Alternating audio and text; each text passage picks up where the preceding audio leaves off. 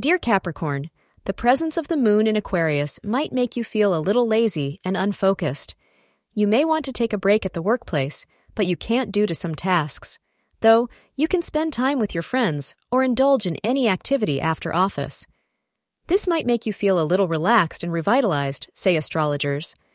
The lucky color is gray, and the lucky time is between 11 a.m. and 12 p.m. today.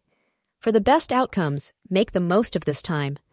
Today, romance is a real possibility for you as you have a chance encounter with a person you find very attractive. It is a distinct possibility that you will meet this person in a work related situation. It will prove to be an interesting encounter and perhaps even quite romantic, though you'll have to try to keep the sparks from flying until you are out of the office. Thank you for being part of today's horoscope forecast. Your feedback is important for us to improve and provide better insights. If you found our show helpful, please consider rate it. Your support helps us to continue creating valuable content. Thank you for being here and see you tomorrow.